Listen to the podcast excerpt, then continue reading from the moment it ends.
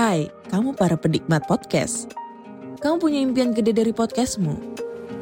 Terus First Story bisa banget bantu kamu. Mulai dari F-Link, Dynamic Audio Insertion, sampai statistik yang komprehensif. Semua ada di First Story. Gak ketinggalan kamu bisa monetisasi podcastmu lewat iklan dari First Story Ads yang bisa kasih kamu penghasilan dari setiap place podcastmu. Yuk gabung sekarang dengan klik di firststory.me. Sekali lagi, klik di firststory.me. Mari kita bawa mimpi podcastingmu menjadi kenyataan.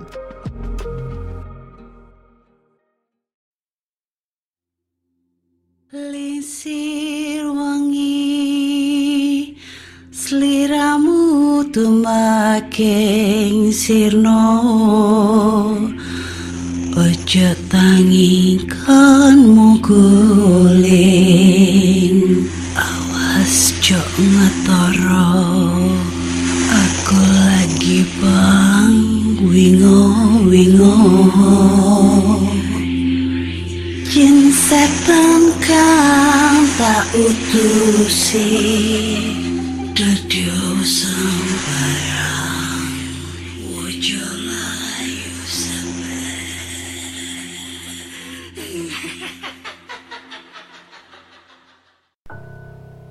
Hai Re, iya apa kabar?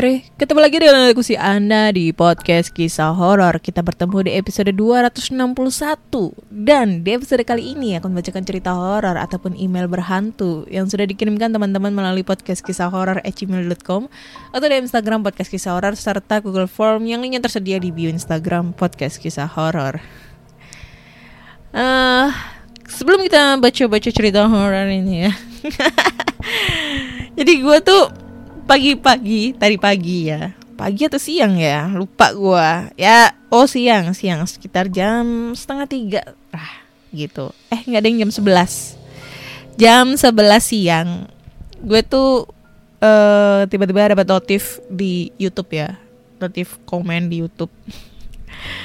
Ini sebenarnya komennya tuh agak nyelekit tapi lucu gitu ya. Ya oke lah. Gue bacain ya. Jadi ini ter komen dari Andre Rian ya. Dia bilang gini, Mbak, aku kenal kamu pertama kali di podcast. Aku dengar suara kamu dalam pikiran aku, cewek rambut panjang, cantik, putih. Eh, ternyata jauh banget ekspektasinya. Kecewa, rambut pendek, jelek, hitam. Tolong dong panjangin rambutnya. Skincarean biar be- biar nyaman denger podcast kamu lagi. gue sebenarnya lucu ketawa mau ketawa gitu loh. Ini maksudnya gimana gitu loh? Kalau mau dengerin podcast itu kan ya cuma dengerin suara gue doang gitu loh ya. Masa ya lu ngedengerin podcast gue sambil ngebayangin gue lagi song sange gitu sambil coli atau apa gitu kan. Gue aduh sumpah gue mau ketahuan. Sampai gue share di story aku. Kalau kalian nggak percaya lihat di, story aku. Aduh, banyak banget sih yang komen yang teman-teman podcaster sampai Mr. Popo itu ih brengsek emang si Andre bilang gitu. Tapi gue tuh nanggepinnya ya biasa aja ya. Gue sih nggak masalah. Lu mau bilang gue jelek, hitam, rambut pendek, dekil, apa kayak nggak masalah. Emang kenyataannya kayak gitu gitu loh. Emang gue jelek dari lahir udah jelek. Yo, yo, dari lahir udah jelek gitu kan. Nah masalah suara emang lu kalau misalnya ngedengerin suara gua gitu podcast gua gitu sambil ngebayangin yang aneh-aneh gitu padahal suara gue juga apa sih aduh sebenarnya sih banyak komen-komentar yang ngebahas masalah suara gue atau ngebahas masalah podcast gue gitu ya. Cuma gue ngambil sisi positifnya aja gitu kan. Tapi kalau sampai body slimming body slimming body shaming kayak gitu aduh kayak gimana ya lu belum bisa menghargai orang bro. Janganlah kayak gitu. It's okay lah ini buat gue. Nggak apa-apa tapi jangan sampai eh, ceplosan lu nyampe ke orang lain. Ya kalau orang lain itu bisa menerima dengan positif dengan eh, kayak ya udah kenapa? gitu nggak apa-apa. Kayak gue kan ya udah kenapa emang gue jelek terus kenapa? gitu kan. Tapi kalau misalnya lu ngatain di depan orang yang seng, eh, lagi apa ya eh, gampang banget dimasukin hati aduh jangan deh. Nanti malah lu bo lu jadi dosa jadinya cekcok apa segala macem itu namanya iri dengki gitu ya. Nggak boleh gitu ya Andre Andre Andre Rian. Aduh lu komen di YouTube gua. Nongol dong Instagram lu. Enggak karena gua sebenarnya nggak kesel nih ya dikatain. Jadi gua lebih semangat nih untuk dikatain. Jadi mari kita bacakan cerita horor yang udah masuk ke email dan cerita pertama ini datang dari siapa nih ya? Gue nggak nggak ada namanya nih coy. Judulnya adalah Misteri Alas di belakang rumahku. Oke. Sebenarnya alas belakang rumahku ini nggak tahu bekas apa. Masih menjadi sampai eh masih menjadi misteri sampai saat ini. Pada zaman dulu, tanah itu sudah milik utiku dan kakungku. Dari dulu sampai sekarang, alas belakang rumahku ini sering dipakai banyak dukun untuk mencari benda-benda goib. Entah apa itu namanya. Toh, ya padahal hanya sekedar alas yang tak pernah terawat aja sih. Sampai segitunya, dukun-dukun datang buat nyari benda-benda goib. Hampir setiap hari Jumat, banyak juga orang yang datang ritual di sana. Jadi nggak heran kalau di belakang rumahku selalu ramai orang-orang aneh yang berdatangan. Dan herannya, warga di kampungku tidak pernah melarang mereka untuk melakukan hal-hal aneh seperti itu. Jadi ya selalu dibiarkan begitu saja. Kampungku ini pastinya terletak di Pulau Jawa, dan Pulau Jawa selalu memiliki hal-hal mistis yang sangat kuat. Akan tetapi, lambat laun sudah semakin jarang orang datang ke tempat alas belakang rumahku. Ya, mungkin karena semakin lebih modern kali ya negara ini. Tetapi meskipun sudah jarang orang melakukan hal musyrik itu, alas belakang rumahku sekarang suasananya malah semakin mistis dan mencekam. Para penghuni alas belakang rumahku sering ngegangguin warga kampungku. Ya sebenarnya nggak hanya warga kampungku sih, keluargaku termasuk kena gangguan itu juga.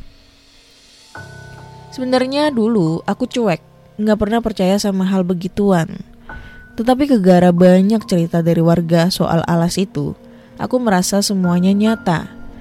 Dan aku mulai percaya bahwa mereka memang ada di kampung ini. Karena sebelumnya juga nggak pernah ada cerita atau isu mengenai kemistisan di kampung ini. Dimulai dari kejadian yang pertama, di alas belakang rumahku ada pohon juwet yang lumayan lebat, lalu ada manusia yang tidak bertanggung jawab memotong pohon juwet itu. Pohon juwet termasuk sarangnya setan yang berada di alas belakang rumahku. Gegara kejadian itu, keadaan kampungku mulai nggak kondusif kondusif sama sekali. Yang pertama mengalami teror adalah tetangga samping rumahku. Sewaktu anaknya berada di rumah sendirian, dia iseng-iseng ngerekam ke arah tembok yang sebelahnya bekas tebangan pohon juwet itu. Waktu dia ngerekam, dia menangkap sesuatu, tapi langsung hilang. Kemudian dia ngecek hasil videonya. Ternyata ada sosok genderuwo yang sangat besar muncul dari arah tebangan bekas pohon juwet itu. Gegara video itu semua warga di kampungku jadi gempar dong. Kemudian kejadian kedua, tetangga beda gang kampungku. Dia tuh nggak percaya kalau alas itu angker. Karena semenjak adanya gosip atau cerita-cerita horor dari tetangga kampungku, alas itu sekarang menjadi sangat terkenal. Bahkan menjadi trending topik tersendiri di kampung itu.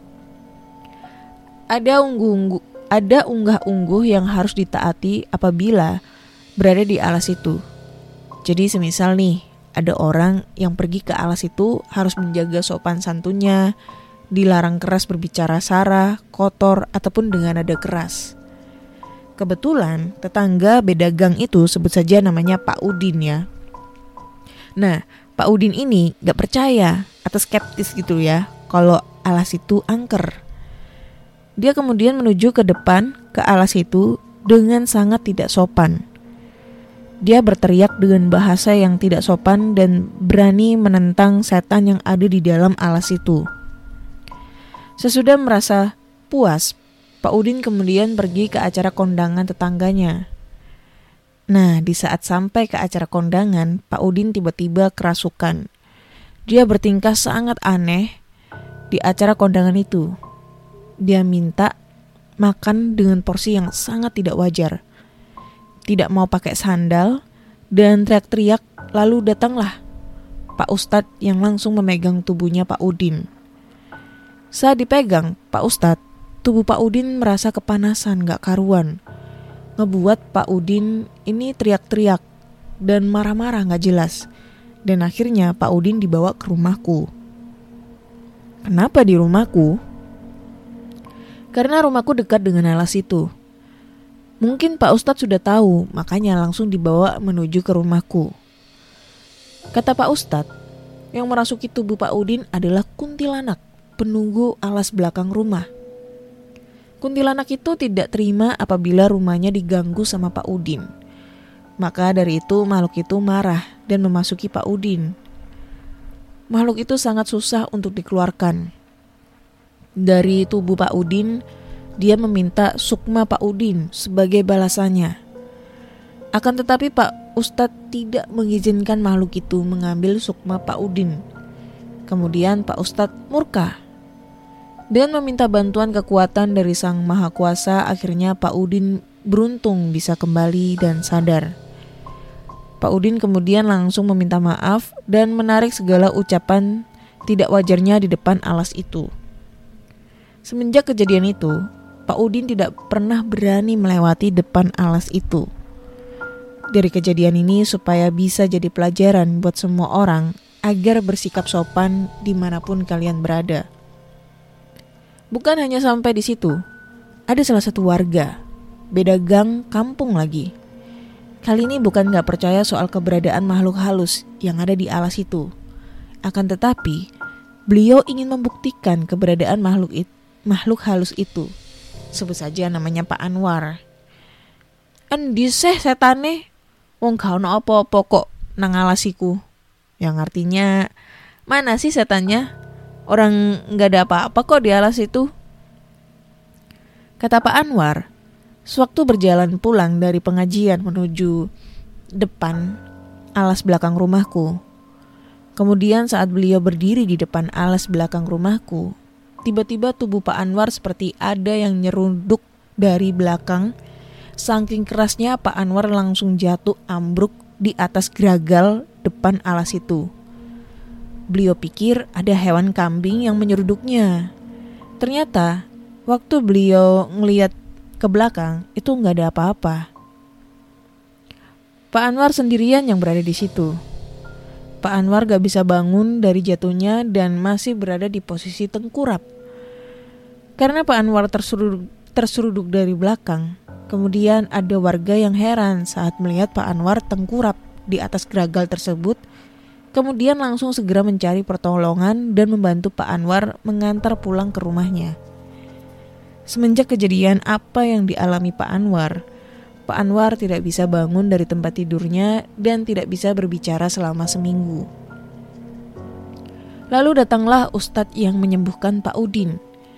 Sebelumnya ke rumah Pak Anwar, beliau juga tahu karena ini pasti ulah dari Kunti. Sebelumnya yang tak terima apabila alas itu dilecehkan. Kemudian Pak Anwar dibawa keluarganya berobat jauh, tapi masih sekitar Jawa dan hari demi hari Pak Anwar kembali pulih. Meskipun cara bicara belum sejelas sewaktu beliau belum mengalami musibah ini. Sejak banyak kejadian aneh, warga kampungku semakin resah dan tidak berani berbuat macam-macam. Apalagi sudah banyak buktinya kalau melanggar semua itu. Kemudian ada bapak satpam yang menjaga pos dekat alas itu. Sewaktu jam 10 malam, Bapak Satpam tiba-tiba diganggu Kunti penunggu alas itu. Menunjukkan wujud aslinya di hadapan Pak Satpam. Gak bisa aku jelaskan detail karena memang terlalu seram menurut pengakuan Bapak Satpam yang menjaga pos dekat alas itu. Pak Satpam tadi hanya diam dan badannya kaku. Tidak bisa digerakkan. Menurut cerita dari Pak Satpam, ada dua kunti yang sedang duduk di atas pohon dekat alas sambil cekikikan. Pak Satpam kala itu hanya bisa membaca doa dari dalam hatinya, kemudian sewaktu badannya bisa digerakkan, Pak Satpam langsung lari sekencang mungkin menuju rumahnya dan berniat tak ingin ke tempat pos dekat alas itu lagi. Semenjak ada banyak teror dari alas tersebut, para Pak Ustadz yang ada di kampungku mulai menyet menyeterilkan alas dan sekitarnya saja sekitarnya saja secara rutin. Rumahku nggak ikut disterilkan. Nah, kupikir semuanya sudah aman. Lah, kok ternyata para penghuni alas semuanya pindah ke dalam rumahku. Di setiap kali ibu mau sholat, beliau sering diganggu oleh mereka. Untunglah ibu selalu beristighfar terus dan menguatkan imannya.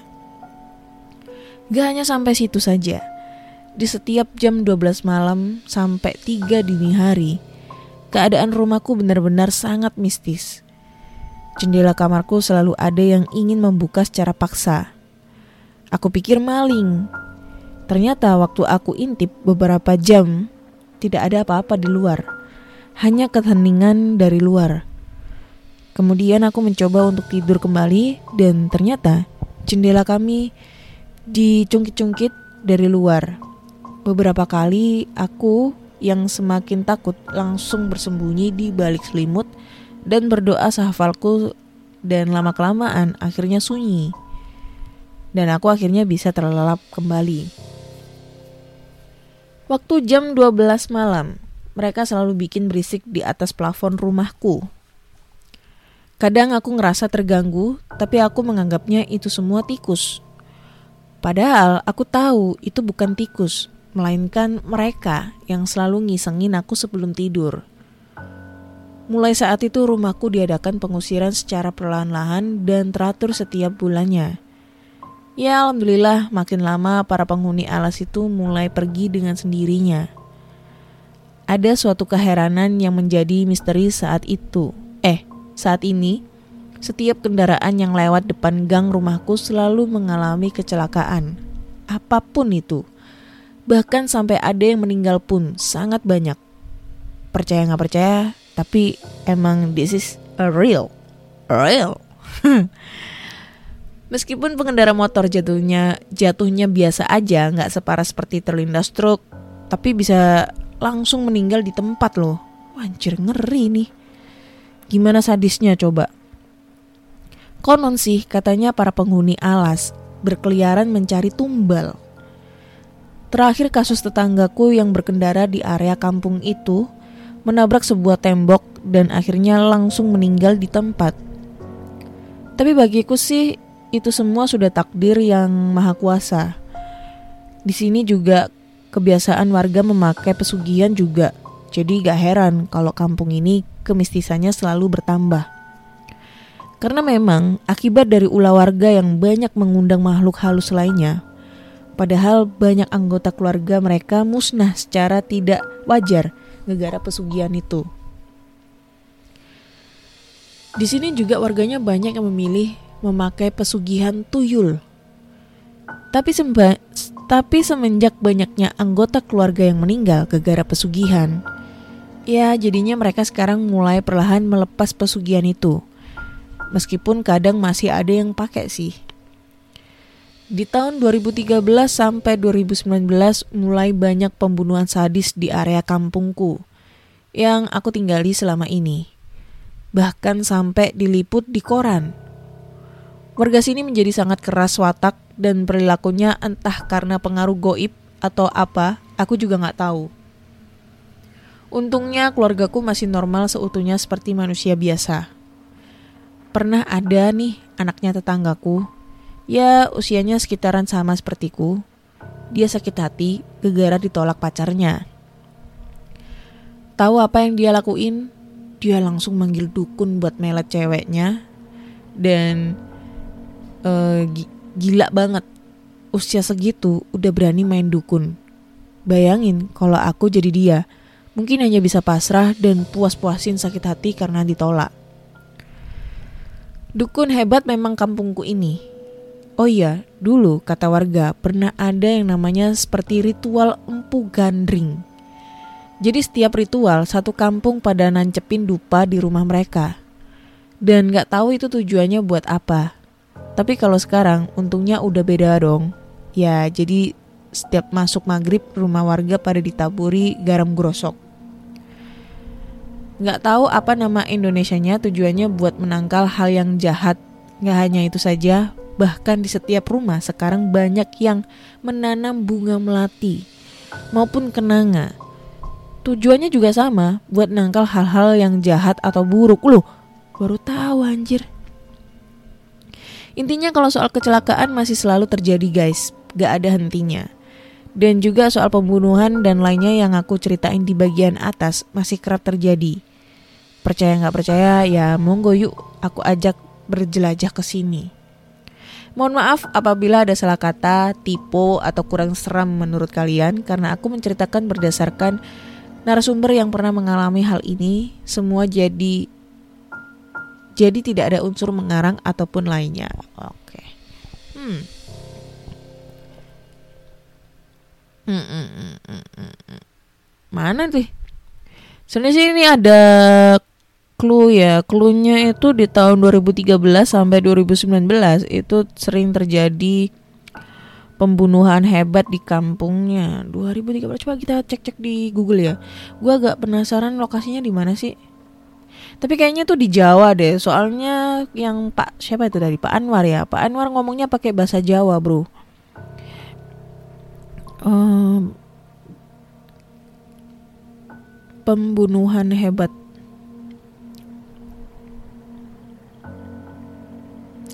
Di kampung, di mana ya? Aku tuh penasaran aku. Terus Oh ini nih Sejak 2013 sampai 2019 sudah terjadi 6 kasus pembunuhan ojek di Nabire. Nabire, Bro. Ojek. Jauh, Bro. Nabire itu Papua ya? Hmm. Nggak tahu nih. Nggak ada, nggak ada infonya. Katanya masuk di koran, tapi gua nggak tahu. Harusnya sih di media online ada ya. Tapi yang ngebuat gue agak baru ini ya, uh, apa namanya, uh, penemuan baru nih, bahwa kalau nanam melati dan bunga kenanga di depan rumah itu tandanya buat nangkal uh, makhluk halus. Gue baru tahu karena yang gue tah yang gue pikir itu buah eh buah bunga kenanga sama buah eh buah bunga melati itu kesukaan mereka gitu loh makanya uh, banyak bunga kenanga sama bunga melati di kuburan. Nah, gua kira kan emang rumahnya mereka gitu ya, suka gitu. Tapi katanya malah buat nangkal sosok makhluk halus. Aneh nih, gua baru tahu ini. Ya, pengetahuan baru nih ya. Emang bener ya? Kayak gitu. Malah gua taunya itu malah kesukaan makhluk halus. Karena kan ada beberapa cerita yang masuk di PKH itu uh, ngelihat kuntilanak yang lagi duduk-duduk di pohon kenanga apa segala macem kayak gitu-gitu. Nah kalau pohon juwet, gue percaya itu. Itu banyak uh, gendruwonya katanya rumah gendruwo. Karena emang itu udah cerita turun temurun ya dari zaman dulu gitu. Kan gue gua dulu pernah waktu masih SD gitu suka ngambil buah juwet gitu ya buah juwet di dekat rumah temanku gitu. Nah, itu emang lokasinya sih tempatnya itu agak serem gitu. Gua kan kalau zaman SD pulang ke rumah gitu, habis dari rumah teman itu kan suka ngelewatin uh, pohon juwet. Itu kayak suka serem gitu kan, gelap gitu jalannya, banyak uh, rumput-rumput, kebun kebun-kebun gitulah pokoknya. Kalau temanku sih katanya pernah diliatin sosok gendruwo di situ di pohon juwet. Apaan tuh? Nah kayak gitu gitu guys. Nah kalau pohon melati sama kenanga gue baru tahu gitu loh kalau itu bisa menangkal sosok makhluk halus. Hah. Itu deh. Kalian pernah dengar cerita ini nggak? Kalau kalian pernah denger ceritanya langsung aja komen-komen di kolom komentar di episode ini ya. Karena ceritanya panjang, jadi kita tambah satu cerita lagi yang masuk di email. Hmm. Jadi cerita terakhir ini adalah Wewe Gombel. Oke. Ini kisah ini kisah di sebuah kampung di mana listrik belum ada dan rumah-rumah warga masih berjauhan dan rumah ke rumah terhalang kebun-kebun, pohon-pohon bambu. Ya, mungkin dulu itu kendaraan belum ada juga. Pada suatu hari, ada anak kecil, adik dan kakak. Adiknya ini pengen buang air besar. Nah, di sana kan dulu belum ada yang namanya kamar mandi. Mayoritas nyuci, mandi, dan sebagainya buang air itu dilakukan di sungai. Yang airnya dari mata air hutan bambu. Rumahnya itu nggak jauh dari sungai itu, hanya cukup turunin jalan setapak saja dari rumahnya. Si kakak nganter adiknya buang air, dan waktu itu sudah menjelang maghrib. Si adik asik dengan rutinitasnya di air, sedangkan kakaknya itu nunggu di atas jembatan kecil. Kresek, kresek, suara daun bambu kering seperti ada orang yang sedang berjalan. Si kakak menoleh dan mencari arah suara itu dari mana. Dia pikir mungkin ibunya nyusul. Dan ternyata nggak ada siapa-siapa. Begitu dia balik lagi ke tempat adiknya yang tadi dia tinggal, adiknya udah nggak ada di sungai itu. Bukan ke bawah air sungai, karena di situ hanya sungai aliran kecil. Si kakak terus menang terus memanggil nama adiknya, Umrah, Umrah. Tapi adiknya nggak ada. Terus dia berteriak hingga teriakannya ini didengar sama ibunya dari rumah. Umrah dinyatakan hilang malam itu. Dan para warga langsung bergegas mencari si Umrah. Karena curiga digondol wewek gombel. Para warga membawa peralatan dapur dan terus memukul-mukul perabotan sambil panggil nama Umrah. Sekilas mereka mendengar sautan ketika nama Umrah dipanggil. Dan hanya jawab, "Eh, wow, wow, wow, wow, wow, wow, wow, wow, wow, wow gitu ya. Dan malam itu umrah ditemukan. Hmm, pendek, nggak serem. Tapi ini yang sering terjadi di ceritanya PKH ya, banyak banget cerita PKH itu yang mengalami dicuri wewek gombel. Apalagi si umrah ngejawab, wow, wow, wow, wow, wow, wow, wow. Gimana sih wow wownya? Wow, wow, wow, wow. Kayak kucing kecepit. Wow. Kayak gitu-gitu ya. Ya itu itu tuh eh zaman dulu ya, zaman dulu emang eh gua masih memaklumi karena emang zaman dulu itu lampu itu jarang. Lampu itu kebanyakan lampu dop kuning, Bro. Bukan lampu putih, neon putih enggak, lampu dop kuning. Jadi kayak berasa seremnya ya. Apalagi kalau di desa kayak gua dulu di Jogja itu ya itu tadi sama kayak ceritanya si itu pencerita ya.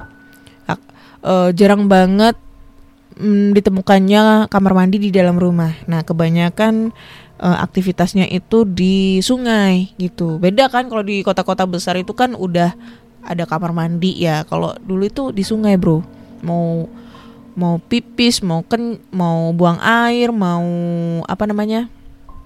eh nyuci baju apa itu di itu di sungai. Tapi kalau dulu pipis itu kita nggak nggak ke sungai bro, kan cuma pipis doang. Jadi ada kayak eh bilik gitu, bilik dari karung. Dulu itu ada bilik dari karung, tapi biliknya itu dipasang di luar rumah.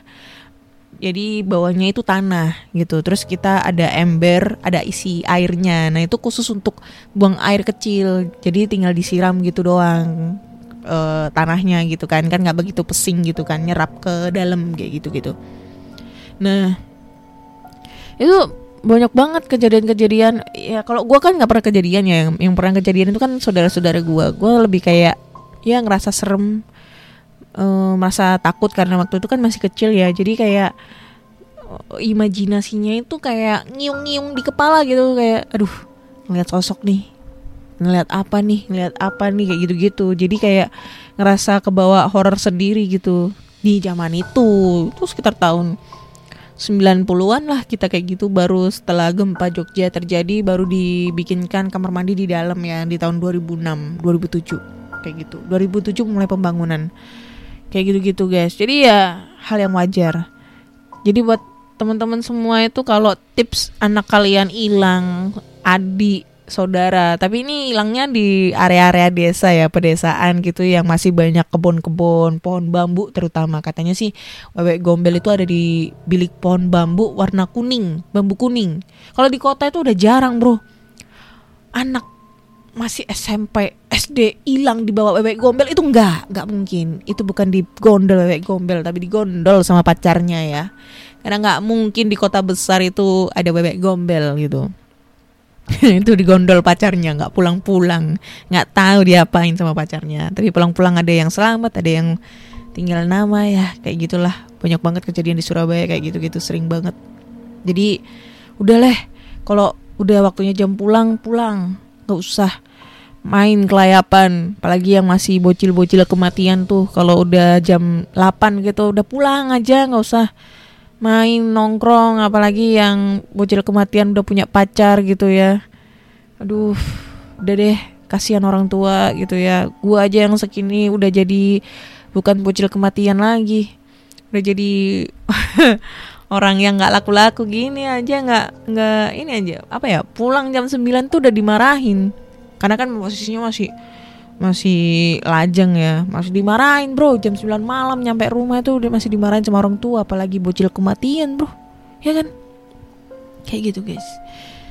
Oke kayaknya cukup sekian dulu di episode kali ini. Dua cerita karena satu cerita itu ceritanya panjang banget. Serem sih ya. Alas dibuat pesugihan Dibuat ritual-ritual kayak gitu Aduh otaknya taruh marah gitu ya. Nggak usah lah kayak gitu-gitu guys. Kita cari uang sewajarnya aja Atau utang dulu 100 Kayak gitu-gitu ya.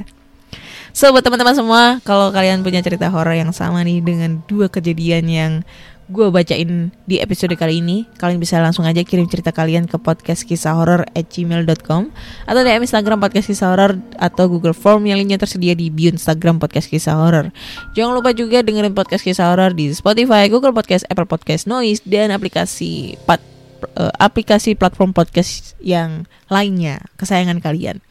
Jangan lupa juga subscribe podcast kisah horor di, di Noise Dan follow juga podcast kisah horor di Spotify agar kalian selalu update dengan cerita horor terbaru. Jangan lupa juga like ya, like sebanyak-banyaknya, kasih rating bintang podcast kisah horor di Spotify maupun di Noise. Akhir kata saya Ana undur diri dan terima kasih sudah mendengarkan podcast kisah horor. Bye bye.